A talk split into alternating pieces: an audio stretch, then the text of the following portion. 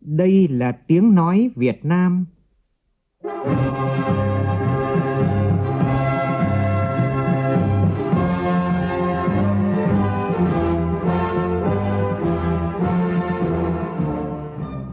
là tiếng nói Việt Nam, phát thanh từ Hà Nội, thủ đô nước Cộng hòa xã hội chủ nghĩa Việt Nam.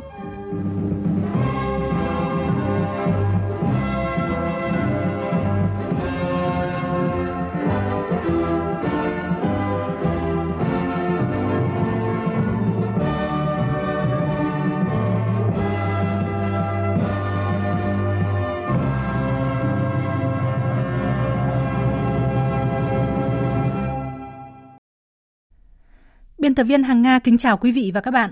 Mời quý vị và các bạn nghe chương trình Thời sự chiều của Đài Tiếng Nói Việt Nam với những nội dung chính sau đây.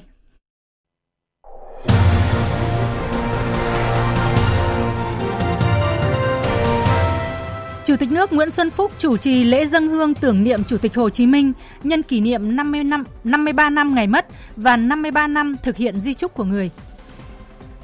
Giữ gìn lâu dài, bảo vệ tuyệt đối an toàn thi hài Chủ tịch Hồ Chí Minh là nhiệm vụ chính trị đặc biệt có ý nghĩa vô cùng to lớn. Thủ tướng Phạm Minh Chính chỉ đạo tại hội nghị tổng kết 30 năm hợp tác trực tiếp giữ gìn lâu dài bảo vệ tuyệt đối an toàn thi hài Chủ tịch Hồ Chí Minh giữa Ban Quản lý Lăng và Viện Nghiên cứu Khoa học Dược liệu và Tinh dầu Liên bang Nga. Làm thế nào để hiện thực hóa kỳ vọng của đề án 360 phát triển doanh nghiệp nhà nước thành những xếu đầu đàn – giữ vai trò dẫn dắt phát triển cộng đồng doanh nghiệp Việt Nam.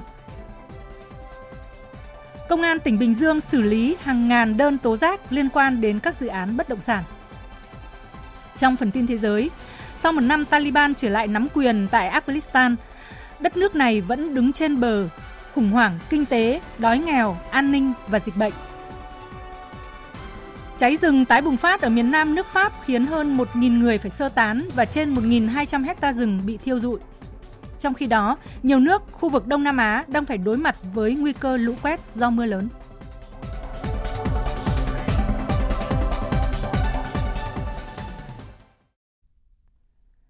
Bây giờ là nội dung chi tiết. Nhân dịp kỷ niệm 53 năm ngày mất của Chủ tịch Hồ Chí Minh và 53 năm thực hiện di trúc thiêng liêng của người, sáng nay Chủ tịch nước Nguyễn Xuân Phúc đã chủ trì lễ dân hương tưởng niệm Chủ tịch Hồ Chí Minh. Phóng viên Vũ Dũng đưa tin. Tại đền thờ Chủ tịch Hồ Chí Minh trên đỉnh Vua, núi Ba Vì, Chủ tịch nước Nguyễn Xuân Phúc, nguyên Chủ tịch Quốc hội Nguyễn Sinh Hùng cùng các đồng chí lãnh đạo, nguyên lãnh đạo Đảng, Nhà nước, Ủy ban Trung ương Mặt trận Tổ quốc Việt Nam, các bộ ngành địa phương và đại diện dòng họ Nguyễn Sinh, dòng họ Hoàng Xuân ở Kim Liên, Nam Đàn, Nghệ An đã thay mặt đồng chí đồng bào cả nước thành kính dân hương, dân hoa tưởng nhớ Chủ tịch Hồ Chí Minh theo phong tục truyền thống của dân tộc. Vào hồi 9 giờ 47 phút ngày 2 tháng 9 năm 1969, tức ngày 21 tháng 7 năm kỷ dậu, Chủ tịch Hồ Chí Minh đã vĩnh biệt toàn thể dân tộc Việt Nam, thanh thản về với tổ tiên cội nguồn của dân tộc. Trước lúc đi xa, bác đã để lại bản di trúc thiêng liêng là tài sản tinh thần vô giá, là những lời căn dặn và tình cảm thiết tha, là niềm tin sâu sắc gửi lại cho các thế hệ mai sau. Kỷ niệm năm thứ 53 ngày bác đi xa và 53 năm thực hiện di trúc của người là dịp để toàn đảng, toàn dân và toàn quân ta tưởng nhớ và tri ân công lao trời biển của người đối với dân tộc Việt Nam. Đây cũng là dịp để toàn thể đồng bào, đồng chí cả nước tiếp tục đẩy mạnh học tập và làm theo tấm gương đạo đức cách mạng, mang ý nghĩa giá trị đạo đức cao đẹp thời đại của Chủ tịch Hồ Chí Minh. Tấm gương đạo đức rất cao cả, rất vĩ đại nhưng lại rất giản dị, trong sáng mà các thế hệ con cháu Việt Nam tiếp tục nói theo. Qua đó hun đúc thêm niềm tin và khát vọng vươn lên của dân tộc – để xây dựng đất nước Việt Nam hùng cường, sánh vai với các nước bầu bạn khắp Nam Châu trong tương lai như mong ước của Bác Hồ lúc sinh thời. Cũng sáng nay, trước khi bước vào hội nghị tổng kết 30 năm hợp tác trực tiếp giữa Ban Quản lý Lăng với Viện Nghiên cứu Khoa học Dược liệu và Tinh dầu Liên bang Nga về giữ gìn lâu dài, bảo vệ tuyệt đối an toàn thi hài Chủ tịch Hồ Chí Minh, Thủ tướng Chính phủ Phạm Minh Chính đã cùng với đoàn các nhà khoa học, lãnh đạo Viện Hàn lâm Khoa học Liên bang Nga vào lăng viếng Chủ tịch Hồ Chí Minh. Tiếp đó, Thủ tướng Phạm Minh Chính đã tiếp đoàn các nhà khoa học, lãnh đạo Viện Nghiên cứu Khoa học Dược liệu và Tinh dầu Liên bang Nga do Giám đốc Viện sĩ Nikolai Ivanovich làm trưởng đoàn. Phóng viên Vũ Khuyên đưa tin. Tại buổi tiếp, thay mặt lãnh đạo Đảng, Nhà nước và nhân dân Việt Nam, Thủ tướng bày tỏ lời cảm ơn chân thành tới phía Liên bang Nga và các nhà khoa học Liên bang Nga đã phối hợp giúp đỡ hỗ trợ tư vấn với chính phủ Việt Nam, trực tiếp là Ban Quản lý Lăng Chủ tịch Hồ Chí Minh trong việc thực hiện nhiệm vụ chính trị quan trọng đặc biệt về giữ gìn lâu dài, bảo vệ tuyệt đối an toàn thi hài Chủ tịch Hồ Chí Minh.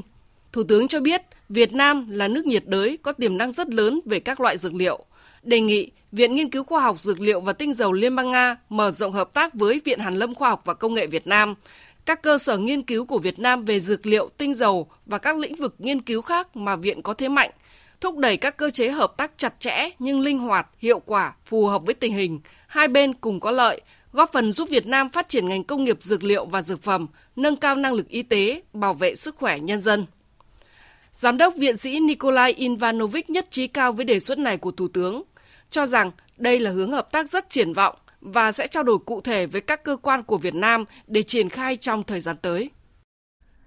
Phát biểu tại hội nghị tổng kết 30 năm hợp tác trực tiếp giữa Ban Quản lý Lăng với Viện Nghiên cứu Khoa học, Dược liệu và Tinh dầu Liên bang Nga về gìn giữ lâu dài, bảo vệ tuyệt đối an toàn thi hài Chủ tịch Hồ Chí Minh diễn ra vào sáng nay tại Hà Nội, Thủ tướng Phạm Minh Chính khẳng định – gìn giữ lâu dài, bảo vệ tuyệt đối an toàn thi hài của Chủ tịch Hồ Chí Minh và phát huy ý nghĩa chính trị văn hóa của công trình Lăng là nhiệm vụ chính trị đặc biệt có ý nghĩa vô cùng to lớn đối với sự nghiệp xây dựng và bảo vệ Tổ quốc Việt Nam xã hội chủ nghĩa. Phóng viên Vũ Khuyên phản ánh. Với tâm lòng kính yêu vô hạn, đời đời nhớ ơn bác và thể theo nguyện vọng tha thiết của toàn Đảng, toàn quân, toàn dân, Bộ Chính trị, Trung ương Đảng quyết nghị Chúng ta phải thực hiện đến mức tốt nhất nhiệm vụ giữ gìn lâu dài thi hài và xây dựng lăng của người.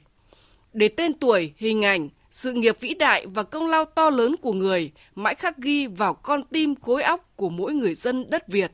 mãi mãi là biểu tượng cho tinh thần đoàn kết dân tộc, thống nhất tổ quốc của nhân dân ta. Thực hiện nhiệm vụ đó, các chuyên gia y tế Liên Xô và Việt Nam đã cùng nhau vượt qua khó khăn để giữ gìn lâu dài thi hài bác năm 1992 đến nay, cơ chế hợp tác trực tiếp giữa Ban Quản lý Lăng với Viện Nghiên cứu Khoa học Dược liệu và Tinh dầu Liên bang Nga trong nhiệm vụ gìn giữ lâu dài, tuyệt đối an toàn thi hài Chủ tịch Hồ Chí Minh đã được thiết lập và đạt được nhiều kết quả quan trọng. Lăng Chủ tịch Hồ Chí Minh đã trở thành đài hoa vĩnh cửu, nơi hội tụ tình cảm, sự kính trọng, niềm tin, sự tri ân của các thế hệ người Việt Nam và bạn bè quốc tế đối với Hồ Chủ tịch. Thay mặt cho lãnh đạo Đảng, Nhà nước Việt Nam, Thủ tướng trân trọng cảm ơn sự hợp tác hỗ trợ vô tư trong sáng hiệu quả của Liên Xô trước đây, Liên bang Nga ngày nay, mà thường xuyên trực tiếp là các nhà khoa học, chuyên gia y tế của Viện Nghiên cứu Khoa học Dược liệu và Tinh dầu Liên bang Nga đối với nhiệm vụ đặc biệt quan trọng, thiêng liêng và cao cả này. Thủ tướng ghi nhận và biểu dương sự cống hiến đóng góp của các nhà khoa học Việt Nam, các ban, bộ ngành trung ương, Ban Quản lý Lăng, Bộ Tư lệnh Bảo vệ Lăng, đã phối hợp tổ chức thực hiện và hoàn thành xuất sắc nhiệm vụ vinh dự thiêng liêng mà Đảng, Nhà nước và nhân dân giao phó. Thủ tướng nhấn mạnh, trong giai đoạn phát triển mới, việc hợp tác giữa hai nước nói chung và giữa Ban Quản lý Lăng và Viện Nghiên cứu Khoa học Dược liệu và Tinh dầu Liên bang Nga có những thuận lợi và thời cơ mới, song phải đối mặt với không ít khó khăn thách thức. Trong thời gian tới, Thủ tướng đã chỉ rõ những nhiệm vụ trọng tâm, trong đó đặc biệt nhấn mạnh Đối với Ban Quản lý Lăng Chủ tịch Hồ Chí Minh, luôn luôn nêu cao ý thức, ý chí tự lực, tự cường, phát huy nội lực,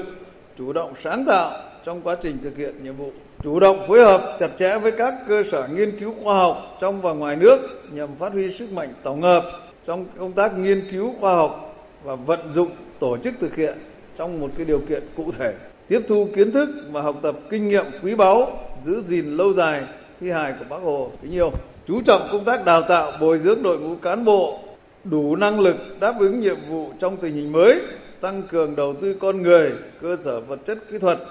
xây dựng Viện 69 trở thành viện nghiên cứu chuyên ngành,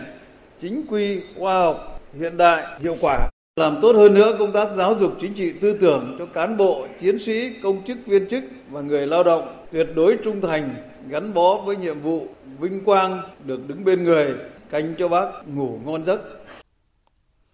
Về công tác phối hợp giữa Ban Quản lý Lăng và Viện Nghiên cứu Khoa học Dược liệu và Tinh dầu Liên bang Nga, Thủ tướng chỉ rõ, hai bên cần tiếp tục nghiên cứu, hợp tác trong cải tiến công nghệ và quy trình làm thuốc theo hướng hiện đại hóa, nâng cao chất lượng, độ an toàn cho thi hài Chủ tịch Hồ Chí Minh và đảm bảo khai thác được toàn bộ vật tư chuyên dùng tại Việt Nam.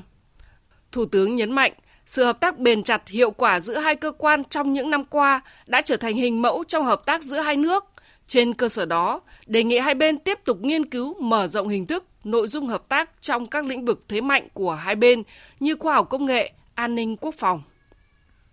Giữ gìn lâu dài bảo vệ tuyệt đối an toàn thi hài Chủ tịch Hồ Chí Minh vĩ đại và phát huy ý nghĩa chính trị, văn hóa, nhân văn cao cả của công trình Lăng và nhiệm vụ chính trị đặc biệt quan trọng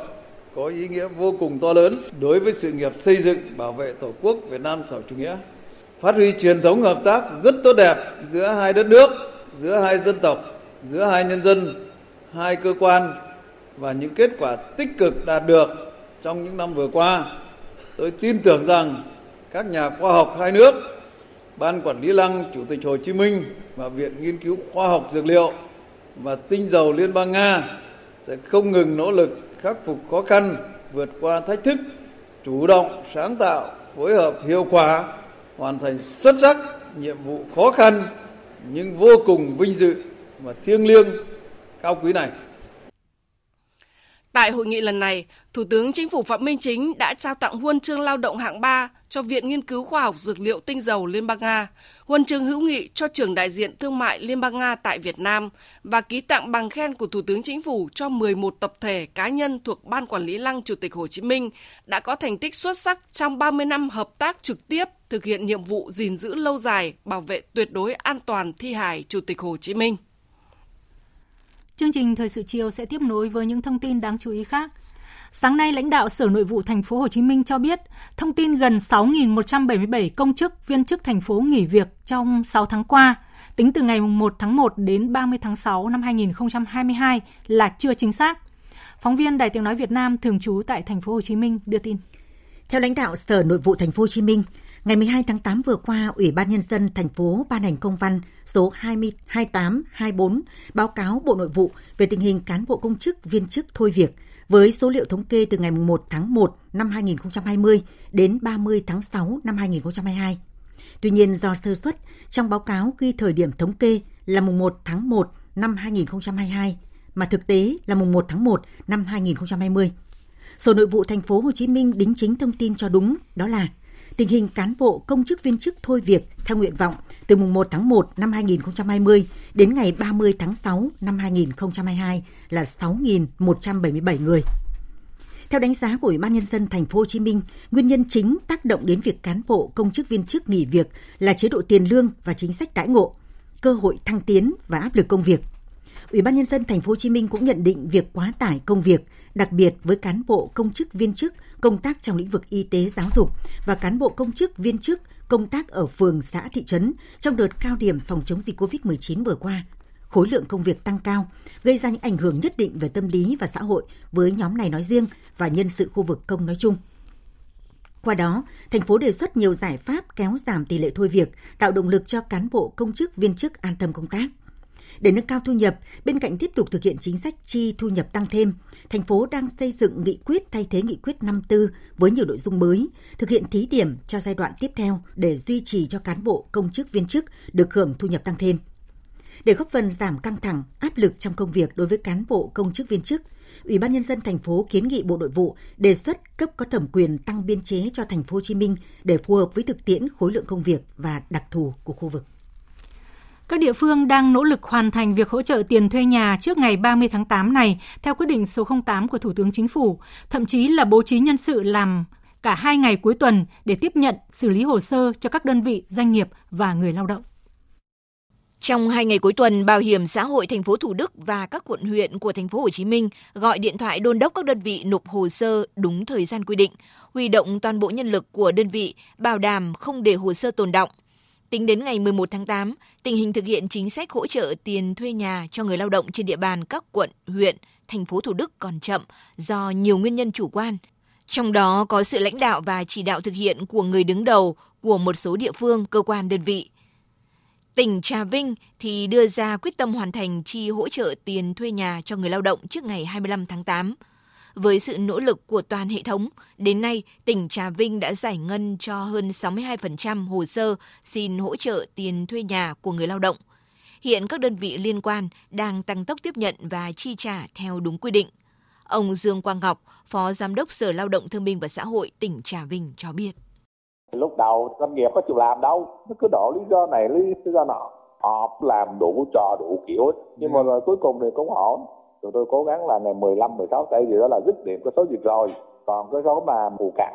thì ờ, tuần nó rất là xong. Cố gắng làm sao mà 25 tây là dứt điểm. Ngày mai 15 tháng 8 là hạn cuối nhận hồ sơ hỗ trợ tiền thuê nhà trọ cho người lao động theo quyết định số 08 của chính phủ. Nhưng ở Bình Dương còn khoảng 30% người lao động chưa nộp. Để đẩy nhanh tiến độ, Ủy ban Nhân dân tỉnh Bình Dương đã ra công văn số 4134 yêu cầu khẩn trương thực hiện hỗ trợ tiền thuê nhà cho người lao động, bố trí nhân sự làm việc cả hai ngày cuối tuần.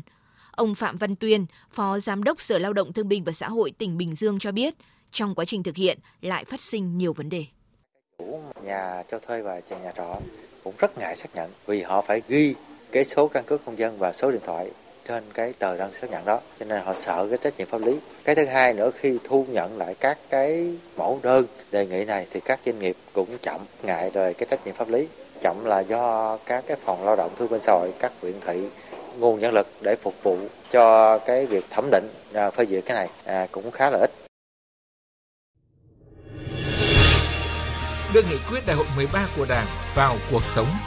Hiện thực hóa khát vọng Việt Nam hùng cường, hạnh phúc.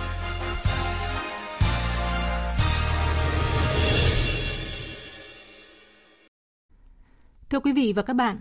đề án cơ cấu lại doanh nghiệp nhà nước trọng tâm là tập đoàn kinh tế, tổng công ty nhà nước trong giai đoạn 2021-2025, gọi tắt là đề án 360, đặt ra kỳ vọng thu hẹp có trọng tâm, trọng điểm khu vực doanh nghiệp nhà nước, song song với việc củng cố, phát triển một số tập đoàn kinh tế, tổng công ty nhà nước có quy mô lớn, có thương hiệu tốt, có khả năng cạnh tranh khu vực và quốc tế. Theo đó, phát triển doanh nghiệp nhà nước thành những xếu đầu đàn, giữ vai trò dẫn dắt phát triển cộng đồng doanh nghiệp Việt Nam.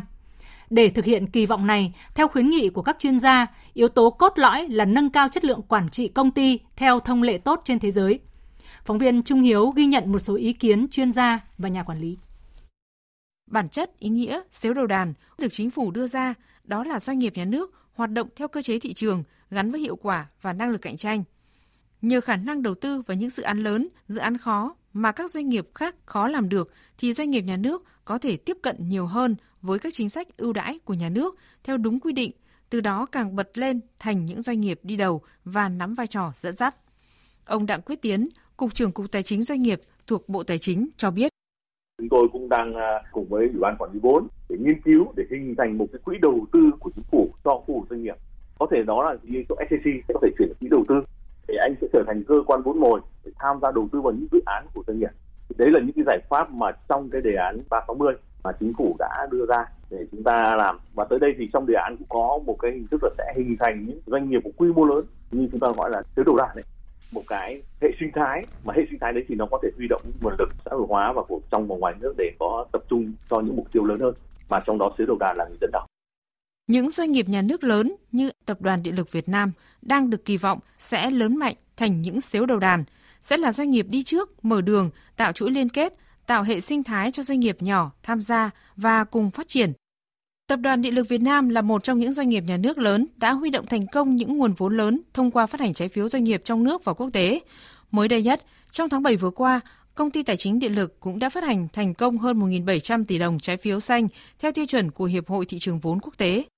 Để huy động thành công những khoản vốn lớn cho những kế hoạch đầu tư phát triển đầy tham vọng, ông Nguyễn Xuân Nam, Phó Tổng Giám đốc Tập đoàn Điện lực Việt Nam nhấn mạnh. Doanh nghiệp phải gồng mình lên để ngang với tiêu chuẩn quốc tế tức là tất cả các cái quản trị này rồi các cái độ minh bạch của một doanh nghiệp và hoạt động của một doanh nghiệp á, ở Việt Nam thì nó phải ngang tầm với quốc tế thì cái đấy là một cái hiệu quả rất là tốt. Nó nâng mình lên và buộc mình phải đi theo một cái chuẩn quốc tế từ chuẩn mực kế toán đến chuẩn mực quản trị với độ minh bạch buộc phải ngang chuẩn của quốc tế nó sẽ hội nhập được. Thì cái đấy cũng là một cái hiệu quả rất lớn đối với doanh nghiệp. Thay đổi hẳn cái diện mạo của doanh nghiệp về cái trình độ quản lý trình độ kế toán và kể cả độ minh bạch thì rất là tốt. Bối cảnh phát triển kinh tế hiện nay cũng cho thấy quản trị công ty theo thông lệ tốt của quốc tế là thước đo quan trọng nhất để đánh giá hiệu lực, hiệu quả sản xuất kinh doanh cũng như năng lực cạnh tranh của doanh nghiệp. Chuyên gia kinh tế Phan Đức Hiếu, Ủy viên thường trực Ủy ban Kinh tế của Quốc hội nhìn nhận. Quyết định 360 đã nói rất rõ một trong nhiệm vụ trọng tâm là thúc đẩy cái quản trị tốt và vâng. phải hướng đến thậm chí tốt theo mức của khu vực và quốc tế vâng. chứ không phải là chỉ tốt theo cái quan niệm và khái niệm của chúng ta. Trong quyết định này thì đã xác định rất rõ là tách bạch giữa chức năng của chủ sở hữu là sở hữu trả lại cho doanh nghiệp những cái quyền điều hành và hoạt động sản xuất kinh doanh để tránh những cái can thiệp hành chính. Thì đấy là những cái nguyên tắc mà theo thông lệ quốc tế. Nhưng cái mà tôi muốn hướng đến ở đây là trong cái quản trị thì nó có hai cái vấn đề. Cái thứ nhất là cái khung thể chế. Nhưng khung thể ừ. chế tốt thì chưa hẳn đã dẫn đến quản trị tốt mà người ta gọi là cái thực hành quản trị tốt. Điều này rất là quan trọng và thực hành quản trị tốt thì có hai yếu tố mà tôi nghĩ rằng là sắp tới cần nâng cao là các cơ quan nhà nước và cơ quan đại diện chủ sở cần phải có một cơ chế để thúc đẩy tất cả các cái quản trị từ nâng cao nhận thức, đào tạo và có những cái biện pháp để thúc đẩy quản trị tốt. Và cái điểm thứ hai nữa, trong cái thực hành quản trị tốt là đối với những doanh nghiệp mà cổ phần hóa thì tôi rất mong là cái thực tế hiện nay là rất nhiều nhà đầu tư họ nói rằng là cổ đông là nhà nước thì cần phải gương mẫu, chứ không phải là điểm nghẽn hay là điểm lực cản trong cái việc thúc đẩy quản trị tốt tôi thấy ví dụ như trong cái doanh nghiệp cổ phần hóa thì đôi khi người ta hướng đến cái việc thuê giám đốc hay là có những thành viên hội đồng quản trị độc lập thì doanh nghiệp nhà nước thậm chí là phải phải là người gương mẫu chứ không phải là người có thẩm quyền biểu quyết xong lại kìm hãm cái quá trình đó. Nên là cái thách thức lớn nhất lần này về quản trị thì khung thể chế thì sẽ được thay đổi thì sẽ hướng đến những thông lệ về quản trị tốt. Nhưng mà tôi mong muốn là thúc đẩy cái thực hành quản trị tốt ở trong những doanh nghiệp thậm chí trước trong quá trình và sau quá trình cổ phần hóa. Và cả những doanh nghiệp nhà nước mà không cổ phần hóa thì rõ ràng đây là yếu tố quan trọng. Về vai trò của doanh nghiệp nhà nước, Nghị quyết Trung ương đã nêu rõ đó là phải nâng cao được hiệu quả sản xuất kinh doanh, năng lực cạnh tranh, đi đầu về đổi mới sáng tạo. Đạt được những yêu cầu này cũng là mục tiêu của Đảng, Nhà nước khi triển khai tái cơ cấu doanh nghiệp nhà nước. Và khi đạt những yêu cầu này thì doanh nghiệp nhà nước cũng tự khắc trở thành doanh nghiệp dẫn dắt, thành xếu đầu đàn. Bởi khi doanh nghiệp nhà nước có quy mô lớn, nguồn lực lớn, lại được đổi mới về quản trị, nâng cao hiệu quả, ứng dụng công nghệ thông tin thì chắc chắn sẽ thành doanh nghiệp mạnh và khi đã mạnh sẽ trở thành người dẫn dắt mở đường. Tại báo cáo chính trị của Đại hội Đảng lần thứ 13 đã nêu, doanh nghiệp nhà nước trong những lĩnh vực quan trọng có nhiệm vụ dẫn dắt các thành phần kinh tế khác cùng phát triển và nắm giữ những lĩnh vực mà doanh nghiệp, các thành phần kinh tế khác không làm. Như vậy, nâng cao chất lượng quản trị doanh nghiệp theo thông lệ tốt trên thế giới là phương thức để doanh nghiệp nhà nước phát triển thành những xếu đầu đàn, giữ vai trò dẫn dắt phát triển cộng đồng doanh nghiệp Việt Nam giai đoạn mới. Tiếp theo là những thông tin về lĩnh vực giáo dục. Cục Quản lý Chất lượng Bộ Giáo dục và Đào tạo vừa thông tin Cả 4 thí sinh dự thi Olympic tin học quốc tế lần thứ 34 năm nay của đội tuyển quốc gia Việt Nam đều đạt huy chương với một huy chương vàng và ba huy chương bạc. Cụ thể, em Trần Xuân Bách, học sinh lớp 11, trường Trung học phổ thông chuyên khoa học tự nhiên, Đại học Quốc gia Hà Nội, giành huy chương vàng.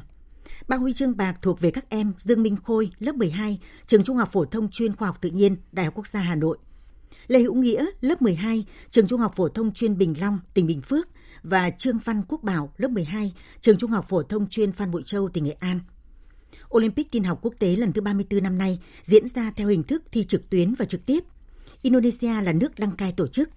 Đội tuyển Việt Nam tham gia thi trực tuyến tại Trường Đại học Công nghệ Đại học Quốc gia Hà Nội. Kỳ thi có 349 thí sinh đến từ 89 quốc gia và vùng lãnh thổ tham gia. Kết quả, có 176 thí sinh đoạt huy chương, trong đó có 30 huy chương vàng, 58 huy chương bạc và 88 huy chương đồng, chiếm 50,43% số thí sinh tham dự. Có 36 thí sinh được bằng khen do có điểm của một ngày thi nằm trong top 50% thí sinh tham dự.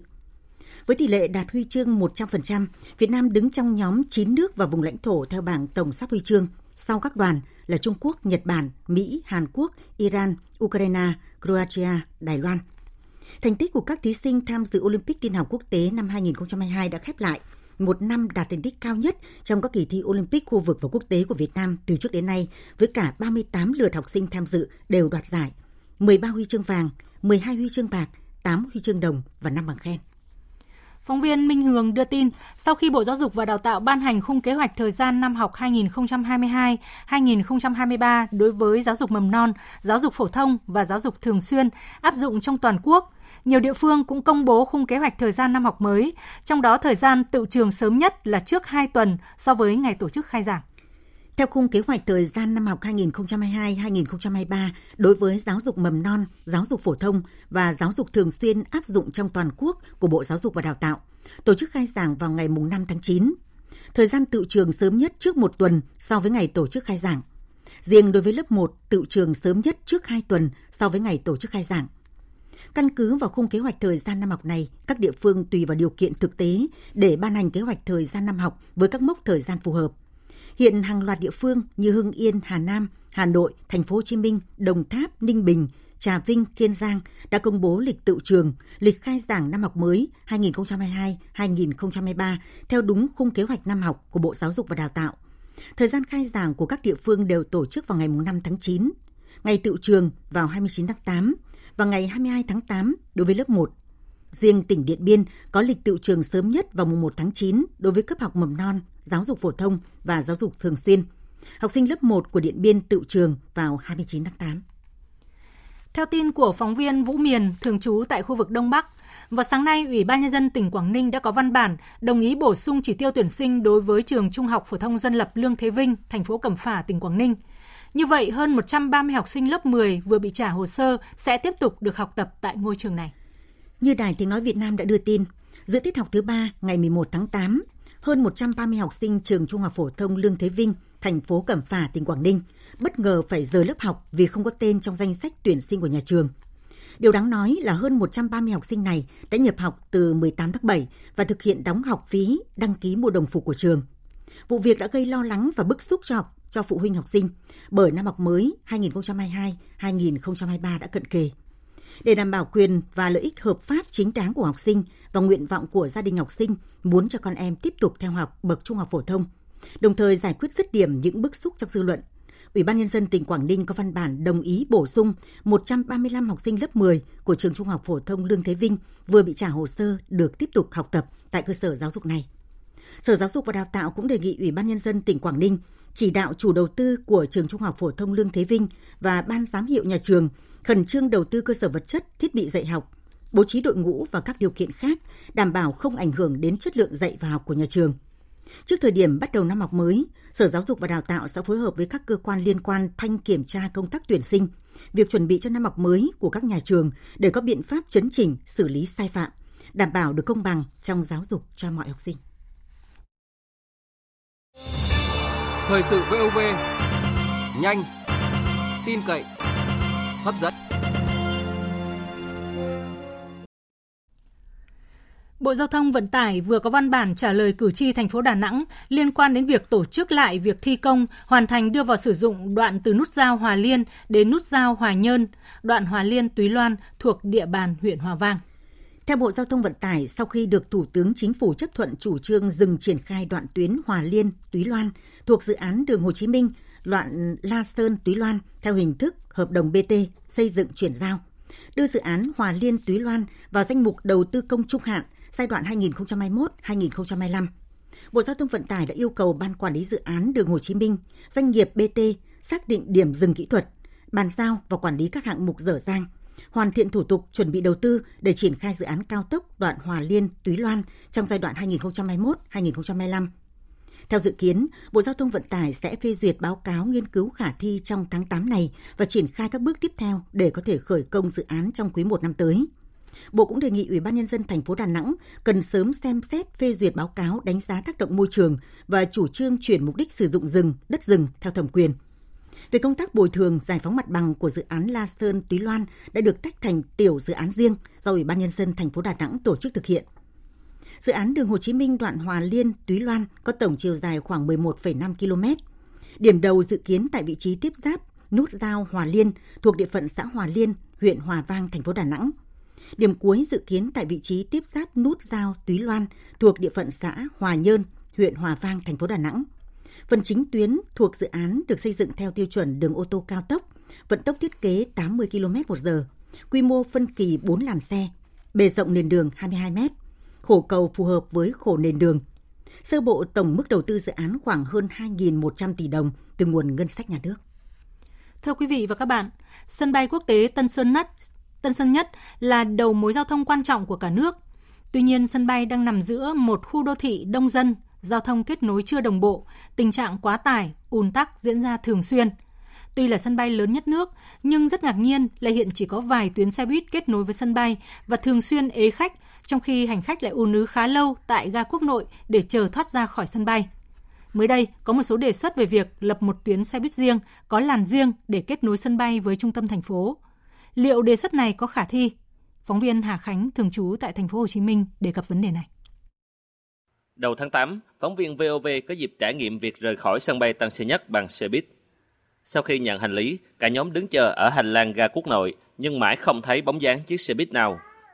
Trong sảnh ga Quốc Nội, bạn hướng dẫn ra bến chờ xe buýt lọt thỏm giữa rừng biển báo nên rất khó nhìn thấy. Cho đến khi chúng tôi được nhân viên chỉ là phải ra ngoài làng B bên kia đường hoặc có thể đi bộ qua ga quốc tế cách đó khoảng 200 mét. Quyết định di chuyển từ điểm đầu của tuyến vì sợ hết chỗ, nhưng chúng tôi khá ngạc nhiên khi chỉ có nhóm mình và vài ba hành khách khác, trong đó có hai hành khách nước ngoài. Ấn tượng đầu tiên là xe buýt khá sạch sẽ, máy lạnh mát mẻ, nhân viên nhiệt tình vân vân. Xe di chuyển ra đường Trường Sơn thì hơi tắc một chút do đang giờ cao điểm buổi chiều, nhưng hành trình vào trung tâm thành phố thì khá suôn sẻ. Gần mỗi trạm, xe đều phát thông báo song ngữ để hành khách nắm lộ trình. Chị Thanh Hà, tiếp viên tuyến xe buýt 152 cho biết, khách trên mỗi chuyến xe khá thất thường. Hiện nay, tần suất tuyến buýt khá dày, tầm 10 đến 20 phút có một chuyến, cao điểm từ 5 đến 8 phút có một chuyến xuất phát từ sân bay. Nhưng theo chị Hà thì ít người chọn xe buýt để di chuyển. Gặp mà cái chuyến bay của quốc tế về thì mình có được mới khách nước ngoài. Còn nếu không có thì mình cũng la dai la dai thôi chứ không nhiều nói chung là xe này là khách nước ngoài đi nhiều chứ người việt mình ít đi xe này lắm người việt mình là đi taxi không à ra là leo lên taxi chỉ khi nào mà taxi nó bế tắc taxi mới chịu đi xe buýt của mình thôi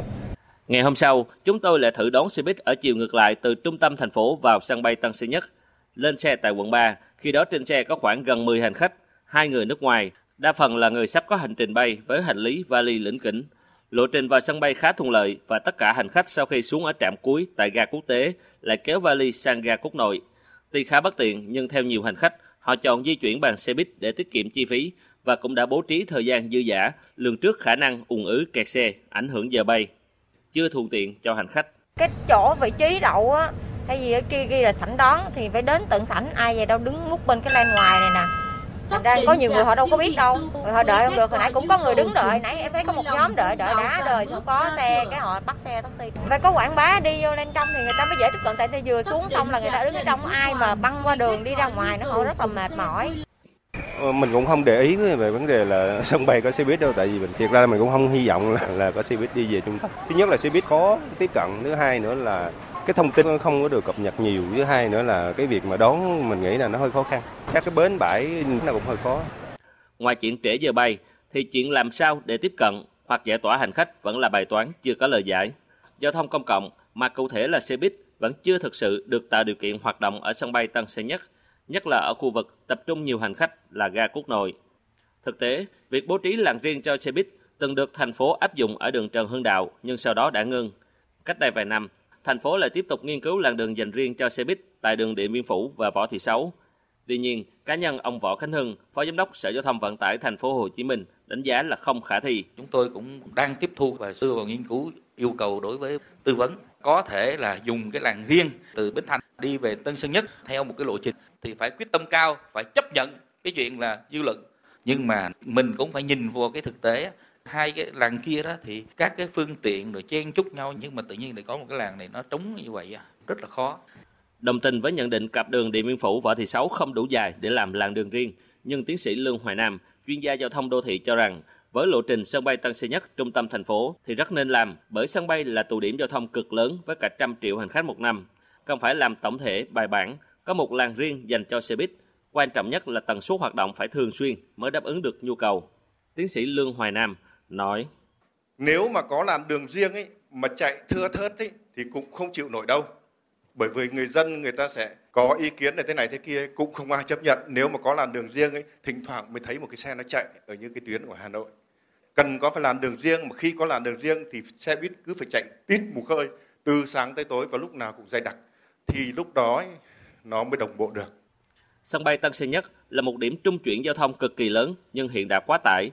Do đó, việc có giải pháp để giảm tải là hết sức cần thiết. Bên cạnh việc nghiên cứu bố trí luồng riêng kết nối sân bay với thành phố, thiết nghĩ có thể bố trí thuận tiện các trạm xe buýt kết nối với ga quốc nội, tăng cường tuyên truyền cũng như mở thêm các tuyến xe buýt để đáp ứng nhu cầu đa dạng của người dân.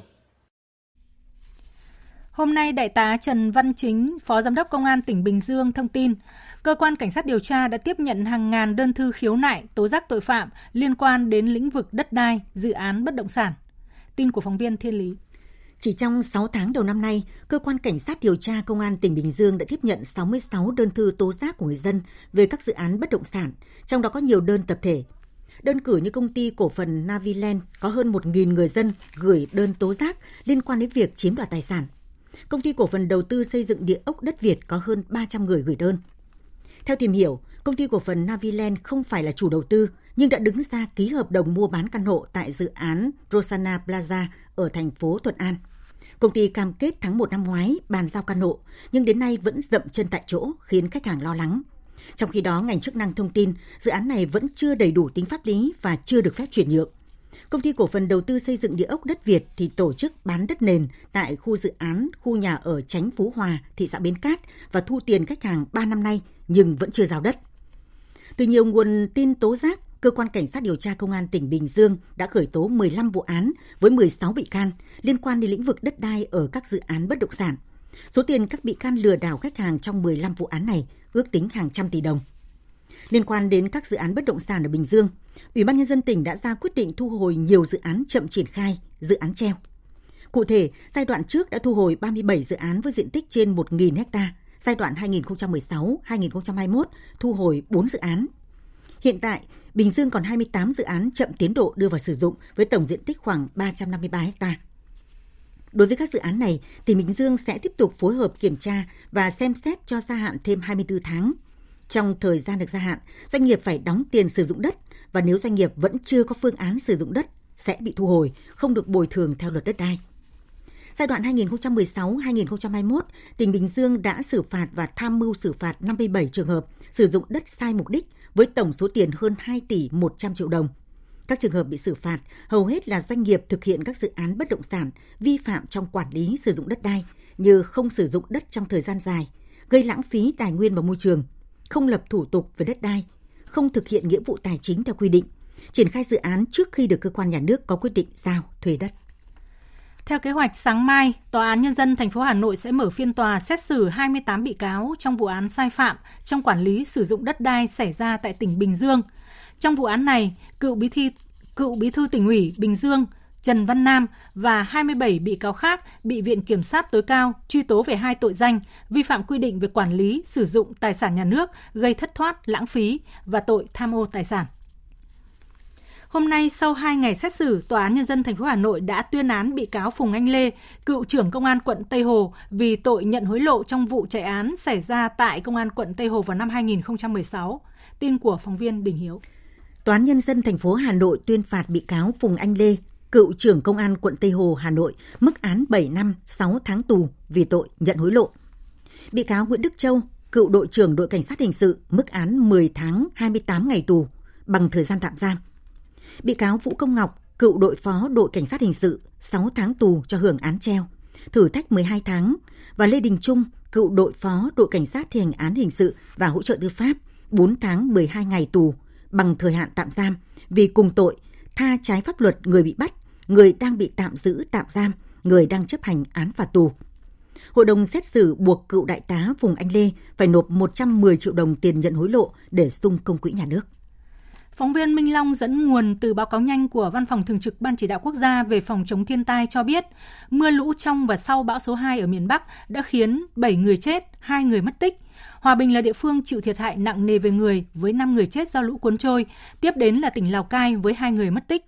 Tại tỉnh Tuyên Quang và Phú Thọ, mỗi địa phương ghi nhận một người thiệt mạng do lũ cuốn trôi. Tiếp theo đây là những thông tin thời tiết đáng chú ý. Hôm nay, khu vực miền Bắc đã giảm mưa rõ rệt. Riêng khu vực miền núi Bắc Bộ, chiều tối và đêm nay có mưa rào và rông với lượng mưa từ 10 đến 30 mm. Cục bộ có nơi mưa to trên 50 mm. Và lưu ý là trong mưa rông có khả năng xảy ra lốc xét, mưa đá và gió giật mạnh. Nguy cơ cao xảy ra lũ quét, sạt lở đất tại các tỉnh vùng núi và ngập úng tại các khu vực trũng thấp. Thủ đô Hà Nội tối và đêm nay cũng có lúc có mưa rào và rông. Tuy nhiên, mưa chỉ xuất hiện rải rác và nhanh tạnh.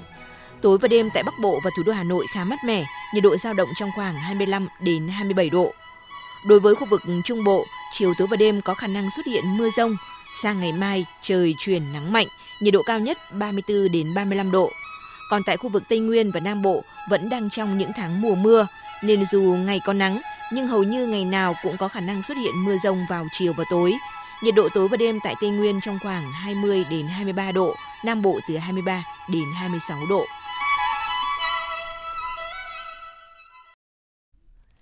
Chuyển sang phần tin quốc tế.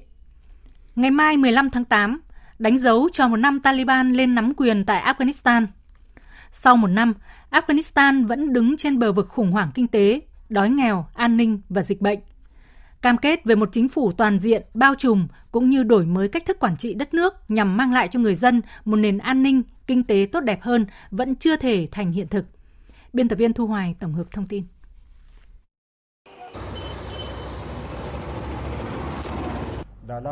Ngày 15 tháng 8 năm 2021, Taliban tiến vào thủ đô Kabul mà không gặp phải sự kháng cự nào từ quân đội. Việc tiếp quản chuyển giao quyền lực được thực hiện êm thấm không có đụng độ, tạo cho người dân nước này hy vọng về một nền an ninh kinh tế tốt đẹp hơn. Thế nhưng hy vọng đó không kéo dài được lâu. Taliban đã cam kết sẽ đưa ra các chính sách cai trị mềm mỏng hơn so với thời gian cầm quyền từ năm 1996 đến năm 2001. Nhưng thực tế cho thấy vẫn còn nhiều bất cập, nhất là đối với trẻ em gái và phụ nữ. Sau khi giành quyền kiểm soát Afghanistan, Taliban ra lệnh đóng cửa trường học do COVID-19. Hai tháng sau, họ đã cho trường học mở cửa trở lại, nhưng chỉ chấp nhận nam sinh và học sinh nữ ở độ tuổi tiểu học đến trường. Giới lãnh đạo của lực lượng Taliban đã nhiều lần khẳng định trước công chúng rằng các trường nữ sinh sẽ mở cửa trở lại, nhưng cũng thừa nhận giáo dục nữ sinh là một vấn đề nhạy cảm đối với họ.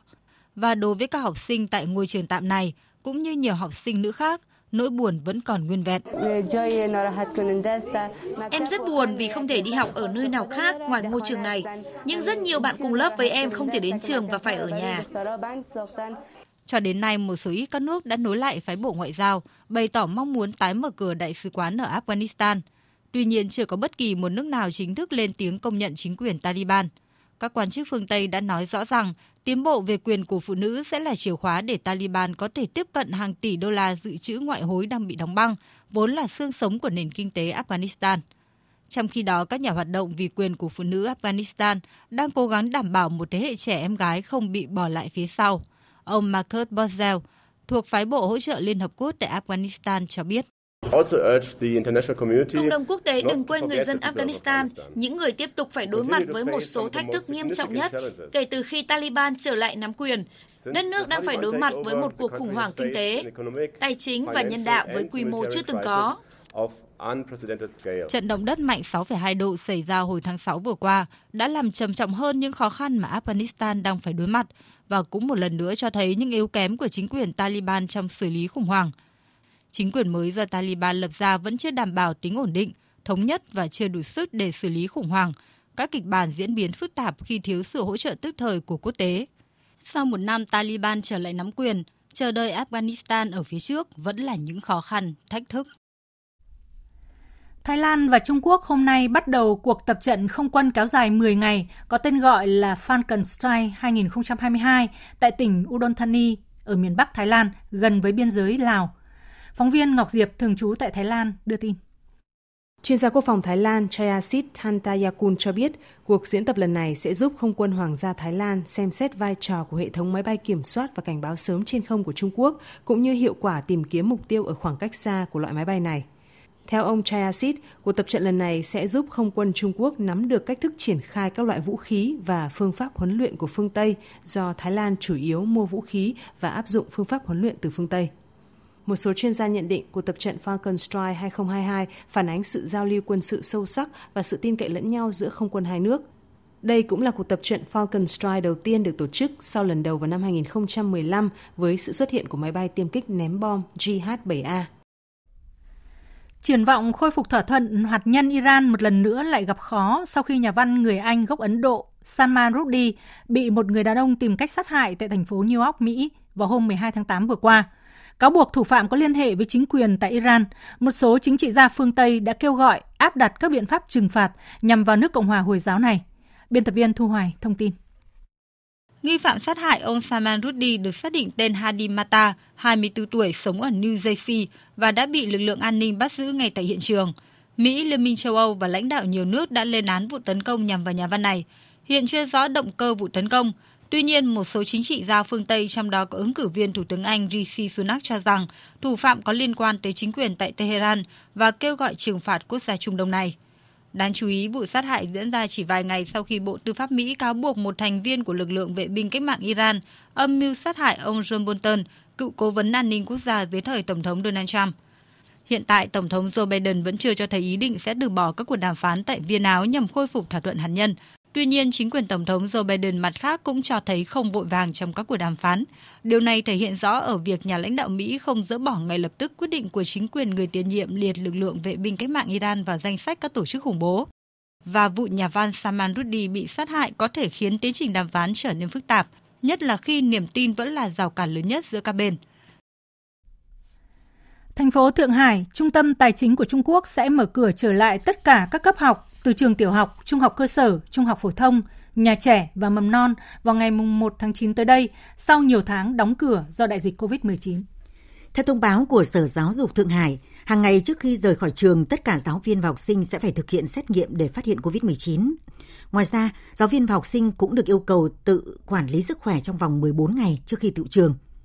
Thượng Hải, thành phố đông dân nhất của Trung Quốc đã đóng cửa tất cả các trường học vào giữa tháng 3 trước khi áp đặt phong tỏa để ngăn chặn đợt bùng phát biến thể Omicron hồi tháng 4 và tháng 5. Tuy nhiên, xu hướng lây nhiễm đã chậm lại trong những tuần gần đây. Hôm nay, giới chức y tế Thượng Hải thông báo ghi nhận 5 ca mắc mới trong 24 giờ trước đó. Tất cả đều không có triệu chứng. Tại Pháp, một đám cháy rừng ở miền Nam đã bất ngờ tái bùng phát khiến hơn 1.000 người sơ tán và thiêu dụi 1.260 ha đất rừng. Đám cháy rừng lần đầu bùng phát ngày 8 tháng 8 khi nước Pháp trải qua một mùa hè khô hạn chưa từng có trong lịch sử với hàng loạt đám cháy lớn nhỏ rải rác ở nhiều nơi. Đáng chú ý, đám cháy này kéo dài gần 2 tuần, gần như đã được kiểm soát và hoàn toàn được dập tắt vào chiều qua, trước khi tái bùng phát với mức độ dữ dội và nhanh chóng lan rộng với diện tích hơn 500 hecta. Trước đó, có 3.000 người phải sơ tán do ảnh hưởng của đám cháy này và sau đó đã được trở về nhà sau khi cơ quan chức năng khống chế được đám cháy. May mắn là không có trường hợp nào thương vong liên quan đến đám cháy này. Trong khi đó, nhiều nước tại khu vực Đông Nam Á thì đang phải đối mặt với nguy cơ mưa lũ lớn. Trong khi Campuchia ra cảnh báo lũ quét thì tại khu vực biên giới Myanmar và Thái Lan, một con đập đã bị vỡ gây ngập lụt nghiêm trọng. Theo thông báo của Bộ Nguồn nước và Khí tượng Campuchia, trong tuần tới, 8 tỉnh của nước này gồm Kabong Thom, Prekvihia, Ratanikiri sẽ phải đối mặt với các trận mưa từ nhẹ đến nặng hạt, khả năng cao gây lũ quét. Nhà chức trách khuyến cáo người dân cần nâng cao cảnh giác, tránh thiệt hại về người và tài sản. Trong một diễn biến có liên quan, do ảnh hưởng của bão Mulan gây mưa lớn, một con đập ở biên giới Myanmar và Thái Lan đã bị vỡ, gây ngập lũ nghiêm trọng. Hình ảnh được kênh truyền thông địa phương đăng tải cho thấy nước lũ dâng cao rất nhanh, nhiều nơi nước lũ ngập cao đến ngực, nhiều tình nguyện viên đã phải lội qua dòng nước lũ để phân phát lương thực cho những người bị mắc kẹt. Hiện chưa có thống kê thiệt hại về người. Tuy nhiên ngập lũ đã nhấn chìm hơn 2.000 căn nhà, 200 cửa hàng ở 4 ngôi làng. Đến nay nước đã rút bớt, song nhiều người vẫn chưa dám ra ngoài, chờ nước rút hết hẳn. Một số người dân tại khu vực bị ảnh hưởng nói. Chúng tôi vẫn đang đợi nước rút. Nước lũ rút bớt chúng tôi mới dám đi ngủ. Tất cả đồ đạc nhà tôi gồm giường, bếp, xe cộ đều đã bị ngập. Nước cần rút nhiều hơn mới khiến tôi bớt lo lắng.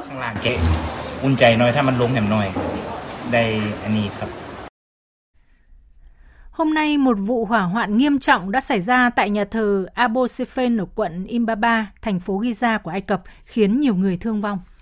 Có ít nhất 55 nạn nhân đã được chuyển đến các bệnh viện để cấp cứu. Một số nguồn tin khác ghi nhận ít nhất là 41 người đã thiệt mạng và 45 người bị thương. Sự cố xảy ra khi 5.000 tín đồ đang dự lễ tại nhà thờ khiến nhiều người hoảng loạn và dẫn đến thảm kịch dẫm đạp sau đó. Cảnh sát nhanh chóng phong tỏa hiện trường trong khi các nhân viên cứu hỏa ra sức lập lửa tại nhà thờ nơi chứa một lượng gỗ rất lớn. Tổng thống Ai Cập Al-Sisi đã nhanh chóng chỉ đạo tất cả các cơ quan có liên quan thực hiện ngay mọi biện pháp cần thiết nhằm đối phó với sự cố nghiêm trọng này, đồng thời đảm bảo cung cấp hỗ trợ chăm sóc y tế kịp thời cho các nạn nhân trong thảm kịch. Chương trình thời sự chiều nay sẽ tiếp nối với phần tin thể thao.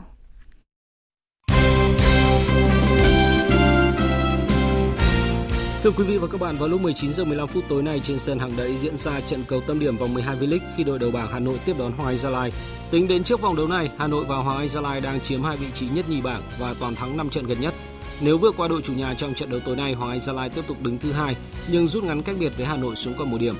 Tuy nhiên đây không phải là nhiệm vụ đơn giản vì đã 10 năm qua Hoàng Anh Gia Lai không thắng khi làm khách tại đây. Đội chủ nhà cũng có sự chuẩn bị chu đáo nhất cho trận đấu này như khẳng định của huấn luyện viên Trương Jae-ho. Trong tuần qua, đội bóng đã chuẩn bị cho trận đấu này tương đối tốt. Các cầu thủ đang có tình trạng thể lực tốt, tinh thần các cầu thủ cũng rất tốt và tôi tin tưởng đội bóng sẽ có một trận đấu tốt. Chúng tôi đang có khoảng cách 4 điểm với đội nhì bảng Hoàng Anh Gia Lai. Nhưng trận này chúng tôi thi đấu trên sân nhà, chúng tôi hướng đến một chiến thắng. Chúng tôi cần kiểm soát bóng nhiều hơn, tấn công nhiều hơn và tạo ra nhiều cơ hội. Tôi và ban huấn luyện có sự chuẩn bị chiến thuật thật tốt cho trận đấu này.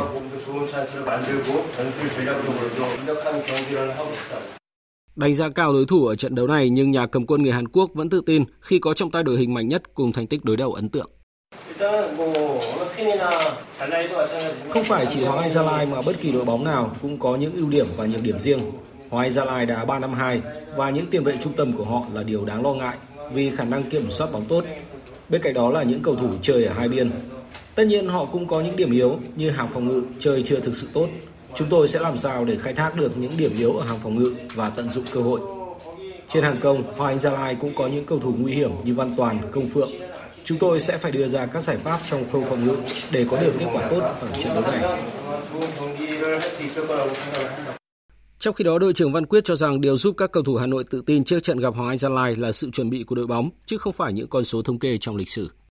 Thì ờ, vì cái lịch sử thì nó không nói đến được tất cả những cái diễn biến của trận đấu ngày mai. Thì với ờ, như Quốc Chun vừa chia sẻ là sự chuẩn bị của đội bóng là rất là tốt À, hiện tại đội bóng đang có những cái thành viên mới cá nhân tôi cũng như ở toàn đội đã dành sự tôn trọng rất lớn đối với cầu thủ và đặc biệt từ đến, đến câu bộ bóng đá Hoàng Anh Gia Lai và chúng tôi sẽ có sự chuẩn bị tốt nhất để làm sao trận đấu câu bộ Hà Nội thi đấu một trận đấu thật sự xuất sắc. Trước trận đấu này, Hoàng Anh Gia Lai tạm tụt xuống vị trí thứ ba trên bảng xếp hạng sau khi Sông Lam Nghệ An vượt qua Nam Định 1-0 ở trận đấu chiều qua trên sân Thiên Trường và có nhiều hơn một điểm. Huấn luyện viên Nguyễn Văn Sĩ đã lên tiếng nhận trách nhiệm sau khi đội nhà nhận thất bại thứ năm ở mùa giải năm nay. Tôi ờ, nhận trách nhiệm về cái ờ, trận thua ngày hôm nay bởi vì ờ, tôi chưa gieo được cho các cầu thủ cái sự tự tin chơi bóng ở trên sân. mất bóng rất là nhiều hoặc là có bóng nhưng mà không tự tin để để chơi bóng. Nên là trận đấu hôm nay thì hoàn toàn những cái mà về ý đồ của tôi thì các cầu thủ chưa làm được. Chúng tôi 6 đến 7 trận đấu, chúng tôi thua toàn hoặc là bị gỡ toàn ở cái phút thứ 70 giờ đi mà họp các trận đấu là nhắc rất là nhiều cái sự tập trung từng phút một ở cái thời điểm đó nhưng mà rõ ràng đến trận đấu hôm nay cũng chưa làm được. Về phần mình, huấn luyện viên Huy Hoàng của Sông Lam Nghệ An bày tỏ sự hài lòng khi đội bóng tìm lại mạch chiến thắng và trở lại với cuộc đua vô địch. Tôi nghĩ um, chúng tôi đã có một cái uh, sơ đồ đội hình hợp lý. Qua một tuần vừa rồi chúng tôi cũng biết là các cầu thủ ngoài của Nam Định thực chất là à, các cầu thủ để chơi rất là tốt tại vì là mới được tay thế và bổ sung cho nên tôi nghĩ à, huấn luyện viên Nguyễn Văn Sĩ cần chút thời gian để ổn định lại các à, cầu thủ ngoài đấy. Cũng trong chiều qua, câu lạc bộ Hà Nội 2 đã xuất sắc đánh bại Phong Phú Hà Nam 2 với tỷ số sát nút 3-2, qua đó giành chiến thắng đầu tiên ở giải bóng đá nữ Cúp Quốc gia 2022 trên sân Trung tâm Đào tạo bóng đá trẻ Việt Nam. Dù Lionel Messi không ghi bàn, nhưng Neymar lập cú đúp còn Kylian Mbappe góp một bàn khi Paris Saint-Germain hạ Montpellier 5-2 ở vòng 2 giải vô địch quốc gia Pháp. Vòng đấu trước đội bóng này cũng ghi 5 bàn vào lưới Clermont. Paris Saint-Germain trở thành câu lạc bộ đầu tiên ghi ít nhất 5 bàn trong hai trận mở màn giải vô địch quốc gia Pháp kể từ Rem ở mùa giải 1961-1962. Trong khi đó ra mắt một loạt tân binh nhưng Barcelona bị Rayo Vallecano cầm chân 0-0 ngay tại sân Nou Camp ở vòng 1 La Liga. Ở trận đấu còn lại, Real Valladolid để thua đậm 0-3 khi tiếp đón Villarreal trên sân nhà. Cũng ở lượt trận này, Celta Vigo thủ hòa Espanyol 2 đều. Dự báo thời tiết Phía Tây Bắc Bộ có mưa rào và rông rải rác, cục bộ có mưa to, nhiệt độ từ 23 đến 33 độ, có nơi trên 33 độ. Phía Đông Bắc Bộ nhiều mây, có mưa rào và rông rải rác, cục bộ có mưa to. Riêng Đồng Bằng và Trung Du, đêm nay có mưa rào và rông vài nơi, nhiệt độ từ 24 đến 33 độ, có nơi trên 33 độ. Khu vực từ Thanh Hóa đến Thừa Thiên Huế, chiều tối và đêm có mưa rào và rông vài nơi, ngày nắng, nhiệt độ từ 25 đến 34 độ, phía Nam có nơi trên 34 độ. Khu vực từ Đà Nẵng đến Bình Thuận, đêm có mưa rào và rông vài nơi, ngày nắng, riêng phía Nam, chiều tối mai có mưa rào và rông rải rác, nhiệt độ từ 25 đến 35 độ, phía Bắc có nơi trên 35 độ. Tây Nguyên có mưa rào và rông vài nơi, riêng chiều và tối có mưa rào và rông rải rác, nhiệt độ từ 20 đến 31 độ, có nơi trên 31 độ. Nam Bộ có mưa rào và rông vài nơi, riêng chiều và tối có mưa rào và rông rải rác, nhiệt độ từ 23 đến 34 độ, có nơi trên 34 độ. Khu vực Hà Nội chiều tối và đêm có mưa rào và rông vài nơi, ngày nắng, nhiệt độ từ 25 đến 33 độ. Dự báo thời tiết biển, Bắc Vịnh Bắc Bộ có mưa rào và rông rải rác, tầm nhìn xa trên 10 km, giảm xuống từ 4 đến 10 km trong mưa, gió Tây Nam đến Nam cấp 3, cấp 4. Vùng biển từ Quảng Trị đến Quảng Ngãi không mưa, tầm nhìn xa trên 10 km, gió nhẹ. Vùng biển từ Bình Định đến Ninh Thuận, từ Bình Thuận đến Cà Mau, từ Cà Mau đến Kiên Giang có mưa rào và rông vài nơi, tầm nhìn xa trên 10 km, gió Tây Nam cấp 4, cấp 5. Khu vực Bắc Biển Đông, khu vực quần đảo Hoàng Sa thuộc thành phố Đà Nẵng có mưa rào rải rác và có nơi có rông. Tầm nhìn xa trên 10 km, giảm xuống từ 4 đến 10 km trong mưa, gió nhẹ. Khu vực giữa và Nam Biển Đông, khu vực quần đảo Trường Sa thuộc tỉnh Khánh Hòa và Vịnh Thái Lan có mưa rào và rông rải rác. Tầm nhìn xa trên 10 km, giảm xuống từ 4 đến 10 km trong mưa, gió Tây Nam đến Tây cấp 3, cấp 4. Tới đây chúng tôi xin kết thúc chương trình Thời sự chiều của Đài Tiếng Nói Việt Nam. Chương trình do các biên tập viên Hằng Nga, Minh Châu biên soạn với sự tham gia thể hiện của phát thanh viên Minh Nguyệt, kỹ thuật viên Uông Biên, chịu trách nhiệm nội dung Hoàng Trung Dũng. Chương trình này còn được phát lại trên trang web vov1.vn. Xin kính chào và hẹn gặp lại quý vị và các bạn trong các chương trình sau.